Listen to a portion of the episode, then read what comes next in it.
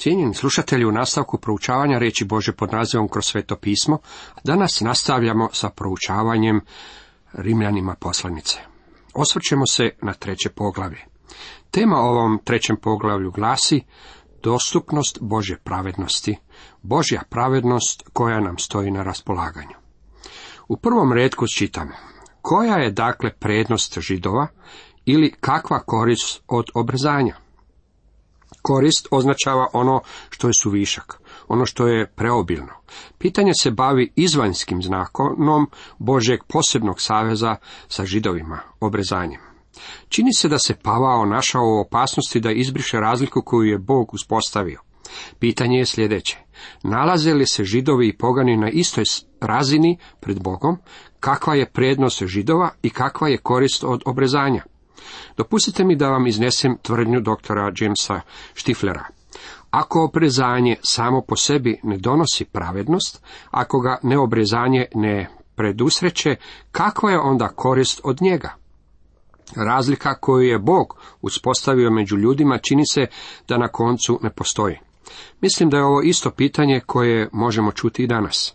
Meni ga upućuju jer evanđelje koje ja propovjedam govori o tome kako članstvo u crkvi nije nikakva garancija spasenja, da je svaki obred ili ritual kojeg upražnjavate beznačajan u svezi sa spasenjem. Bog je učinio da oči svijeta budu prikovane uz križ. On od vas ne traži da se nekome pridružite ili da nešto učinite. Ono što Bog od izgubljenog grešnika traži je da učini da vjeruje u Isusa Krista i bit će spašen. Tako dugo, dok čovjek ne odgovori na ovo pitanje, Bog mu nema što drugo za reći. Nakon što je spašen, tada će Bog vjerojatno s njim progovoriti o članstvu u crkvi i o krštenju. Danas se može čuti ljude koji postavljaju sljedeće pitanje. Pa ne pomaže li moja crkva, moj kredo, moje vjerovanje, moje članstvo i moje krštenje u spasenju? Odgovor je ne. Ono vam ne pomaže da budete spašeni. Međutim, ako ste spašeni, tada te stvari stoje kao značka i te su stvari sredstvo komuniciranja svijetu onoga tko ste. Međutim, ako niste dorasli tome, tada je vaše članstvo u crkvi i vaše krštenje sramota. I umjesto da budu sveti, oni postaju bogohulni. Pavao će sada odgovoriti na pitanje kakva je to onda prednost židova. U drugom redku nastavlja. Velika u svakom pogledu. Ponajprije povjerena su im obećanja Božja. Pavao je rekao da židovi su u prednosti. Prednost je međutim stvorila odgovornost. Moramo pažljivo zapaziti prednost koju su imali židovi, jer na ovom području vlada velika zbunjenost. Poznajem ljude koji predaju na teološkim fakultetima i koji ne prave razliku između judaizma u starome zavjetu i crkve u novome zavjetu. Pavao nam jasno ističe kako Bog izraelskome narodu nije dao samo božansko otkrivenje, oni su bili ti koji su prenosili Božju riječ. Međutim, u Božjoj riječi nalazilo se i nešto posebno za njih. Bog još nije završio sa izraelskim narodom. Ja uvijek ispitujem teologe na ovom pitanju. Ima li Bog budućnost za Izrael? Dragi prijatelji, ako Bog nema budućnost za Izrael, mislim da nema budućnost niti za vas, a niti za onog profesora teologije. Sva Božja obećanja zapisano su u istoj Božoj riječi. Bog će ispuniti Evanđelje po Ivanu 3.16, a Bog će ispuniti i svoj savez sa Abrahamom iz 12. poglavlja knjige Postanka. Poslušajmo ponovno doktora Štiflera dok govori o izraelskom narodu. Njihova prednost nije bila u tome da je Bog posijao judaizam, a svijet je požnjao kršćanstvo. To briše judaizam. Kao prvo, njima su bila povjerena Božja obećanja. Ne samo da su oni bili učinjeni spremištem za Bibliju, već je Bog dao njima, židovima, obećanja koja se još nisu ispunila i koja pripadaju samo njima. Stari zavjet, koji je zapis njihovih obećanja, sadrži niti jedno obećanje crkvi kao organizaciji. On ne predviđa crkvu. On odsijava kraljevstvo u kojem će židovi biti glava i neće izgubiti svoju nacionalnu različitost kao što je to slučaj u crkvi. Ja, dragi prijatelji, smatram da su tu radi o jednoj od najvažnijih i najdubljih izjava koje su bile izrečene u svezi sa Božom riječi.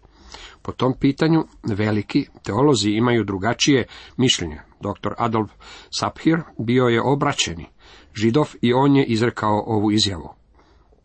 Gledište koje je prevladavajuće, kako je Izrael slika crkve, sada kada je ispunjen u potpunosti nestaje sa našeg obzora, u potpunosti je nebiblijsko.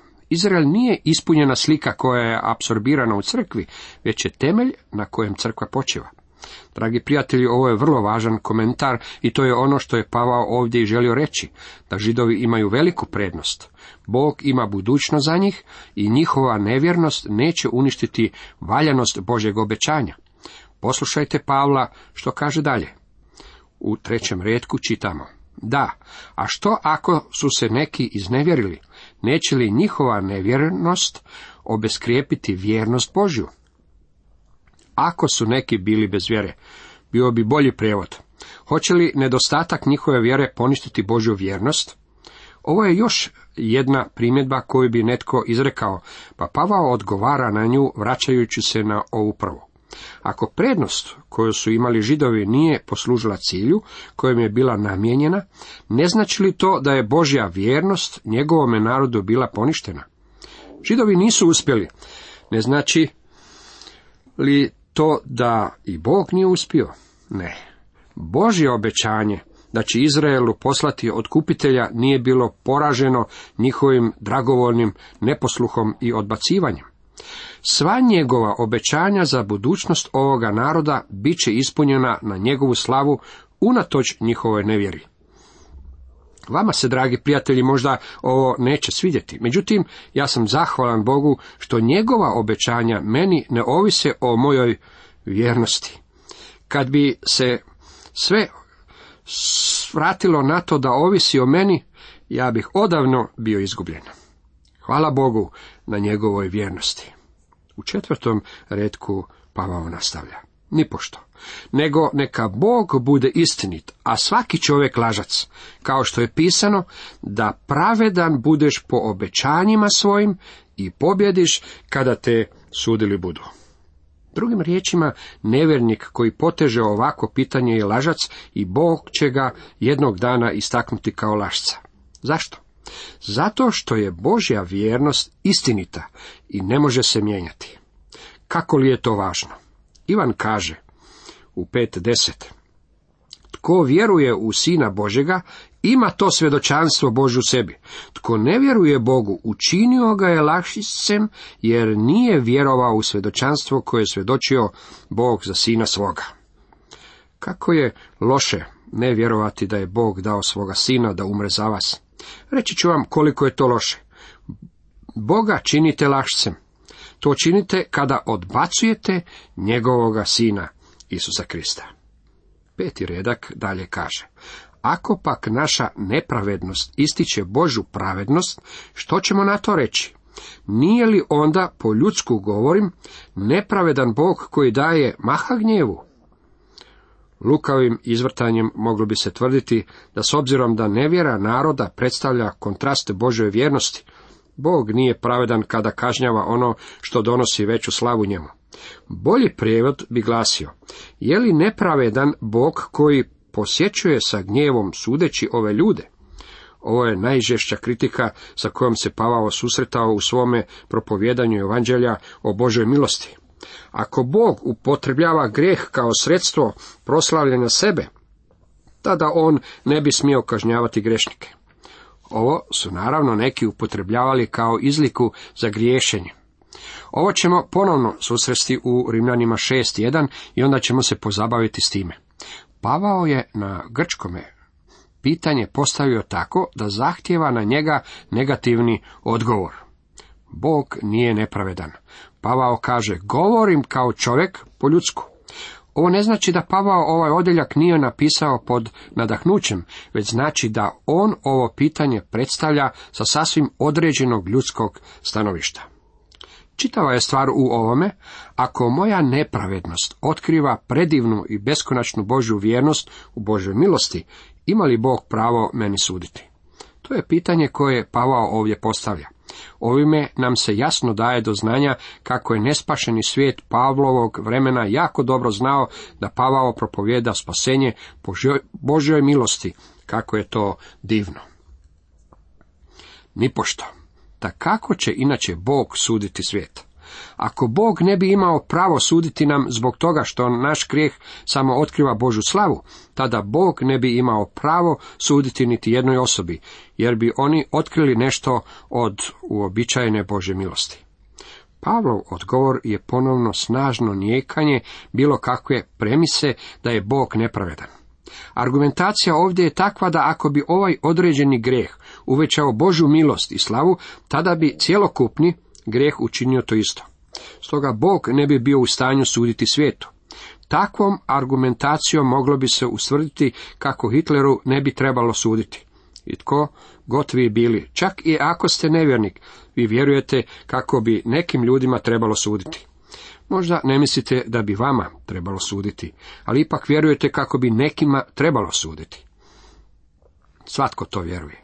Mi danas imamo taj prirođeni osjećaj u nama i Bog ga je stavio u nas. U sedmom redku nastavlja. Ako je doista istina Božja po mojoj lažljivosti obilno zasjala njemu na slavu, zašto da ja još budem suđen kao grešnik? Lažljivost ovdje znači moralnu izmišljotinu. Svaki bi se pojedinac mogao pozvati na to da bude izuzet od Božeg suda, jer je svojim grijehom uvećao Božu slavu. Osmi redak. I zar da ne činimo zlo da dođe dobro? Kako nas kleveću i kako neki kažu da govorimo, sud ih pravedni čeka.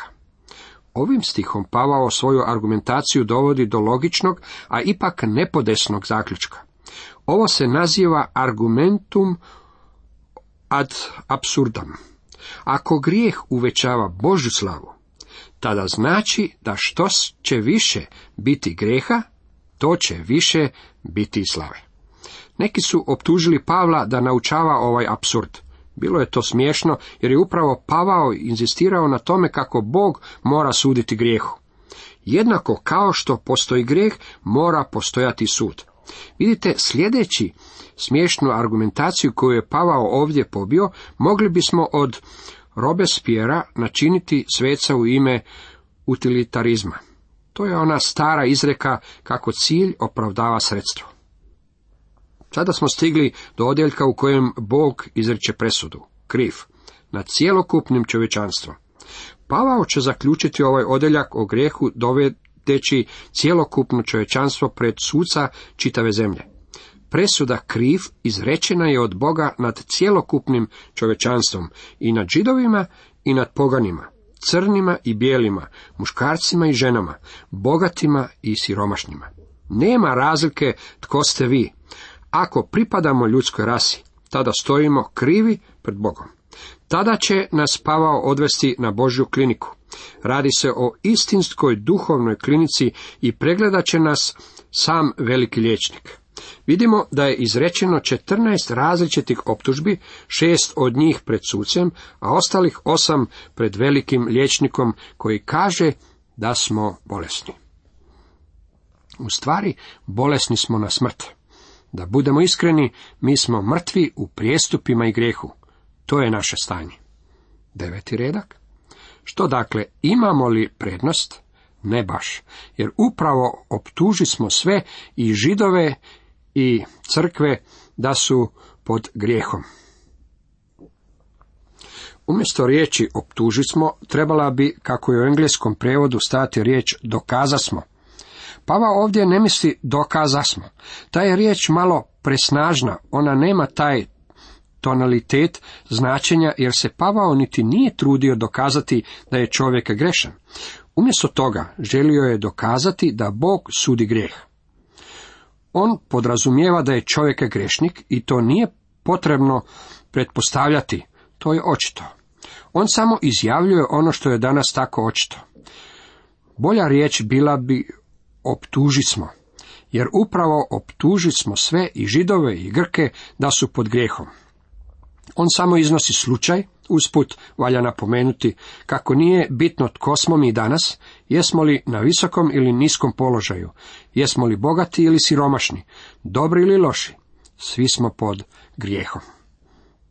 Vrlo je važno da razumijemo što to znači biti pod grijehom.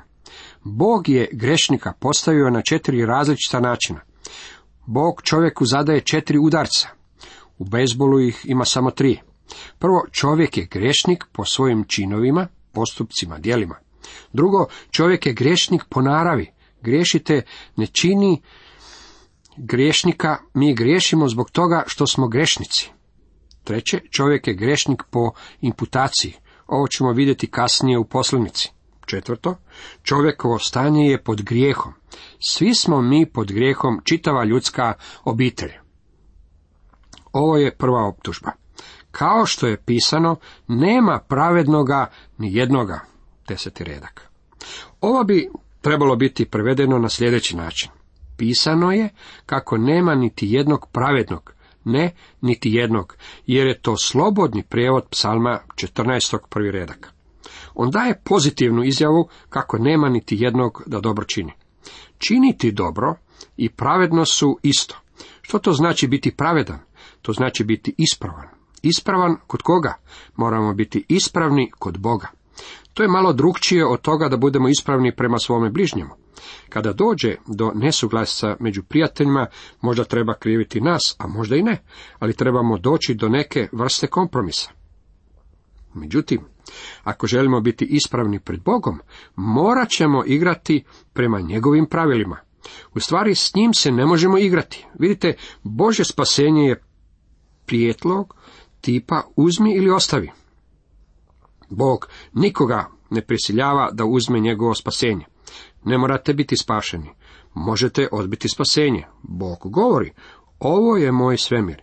Ti živiš na mojoj malenoj zemlji, upotrebljavaš moje sunce, moju vodu i moj zrak, a ja sam razradio plan spasenja koji je u skladu sa istinitošću mog karaktera i moje naravi. Moj plan i moj program su ti koji će se sprovesti u djelo. Ti si grešnik i ja te želim spasiti jer te ljubim. To je to. Uzmi ili ostavi. To je poruka koju Bog upućuje izgubljenome svijetu. To je ono što On poručuje vama. Jeste li to prihvatili? Htio bih da znate da sam ja ovo prihvatio. Biti u ispravnom odnosu s Bogom, stoga znači prihvatiti njegovo spasenje. Kada sam još išao u školu, imao sam profesora sociologije koji je uistinu uživao govoriti. Tko je u pravu? Tko će postavljati pravila? Znam samo jedno, taj profesor neće postavljati pravila. Znam još nešto, niti ja neću određivati pravila, a nećete ih određivati niti vi. Bog je taj koji određuje pravila. Uzmi ili ostavi. To je Boži plan, to je Boži program. Nema niti jednog pravednog, niti jednog koji bi bio ispravan pred Bogom. Međutim, on je izradio plan. Nitko nije činio dobro u skladu sa Božim standardom. To je sučeva prva optužba. Druga optužba je sljedeća. Nema razumna, nema ga tko bi Boga tražio. Drugim riječima, nema niti jednog čovjeka koji bi djelovao u skladu sa znanjem kojeg ima. Nitko nije osoba koja bi želio biti. Treća optužba, nema ga tko bi Boga tražio. Bog danas nije sakriven. Bog se ne igra skrivača sa čovjekom. On je sebe objavio. Sjećate se kako je Pavao rekao Atenjanima, tim filozofima na Marsovom brdu? I ne obazirujući se na vremena neznanja, nutka sada Bog ljude da se svi i posvuda obrate. Dijela 17.30. Bog danas ne zatvara oči nad grehom. Bog čovjeku sasvim otvoreno govori da je grešan i nudi mu spasenje. Njegovo je spasenje jasno, vidite. To je ono što on ovdje govori. Nema nikoga tko bi tražio Boga. Antologije, religije nas nastoje uvjeriti kako se čovjek danas nalazi u potrazi za Bogom. Kakva je to prevara? Tvrdi se kako je u evolucijskom procesu religija čovjekova potraga za Bogom. Pa je li u istinu religija čovjekova potraga za Bogom? Nije. To nije ono što bi Biblija naučavala. Vjerujte mi, čovjek nije saznao Bogu baš previše po svojim nastojanjima. Nije otišao baš predaleko u tom smjeru, a to je zbog toga što ide u pogrešnom smjeru. On se udaljava od Boga. A četvrta optužba koju iznosi je sljedeća. Svi skrenuše, svi se zajedno pokvariše, nitko da čini dobro, ni jednoga nema. Oni su skrenuli s puta. Napustili su put za kojeg su znali da je ispravan. Primitivna plemena imaju drevne tradicije da su daleko u povijesti njihovi preci poznavali živog i istinitog Boga. Dragi prijatelji, ako ste iskreni, tada znate da ne činite ono što biste trebali činiti. Osim toga, vi to niti nećete učiniti, iako znate o čemu se radi. Skrenuli ste s puta. Čovjek je odlutao s puta. To je četvrta optužba koju Bog iznosi. Peta optužba je ova, svi se zajedno pokvariše. Riječ pokvariše govori nam o prezrelom, pokvarenom voću. Ovo bi se moglo prevesti na sljedeći način. Svi su se ukiselili. Ja jako volim voće, poglavito papaje. Međutim, kada ona prođe svoju izrelu fazu i postane pokvarena, mislim da ne postoji ništa gore. Čovječanstvo nije sočno voće, ono je pokvareno voće. To nam poručuje suda zemlje. Šesta optužba je sljedeća. Nitko da čini dobro. Ni jednoga nema. Čovječanstvo je nalik skupini putnika koji su svi zajedno otišli u pogrešnom smjeru od onoga ispravnog i niti jedan od njih ne može pomoći onome drugome. Naš je gospodin rekao vjerskim vođama svoga vremena. Vi ste slijepi vođa slijepaca. Vidite Matej 15.14. To su riječi kojima sudac cjelokupne zemlje opisuje vas, mene i sve ljude na zemlji. Cijenjeni slušatelji, toliko za danas.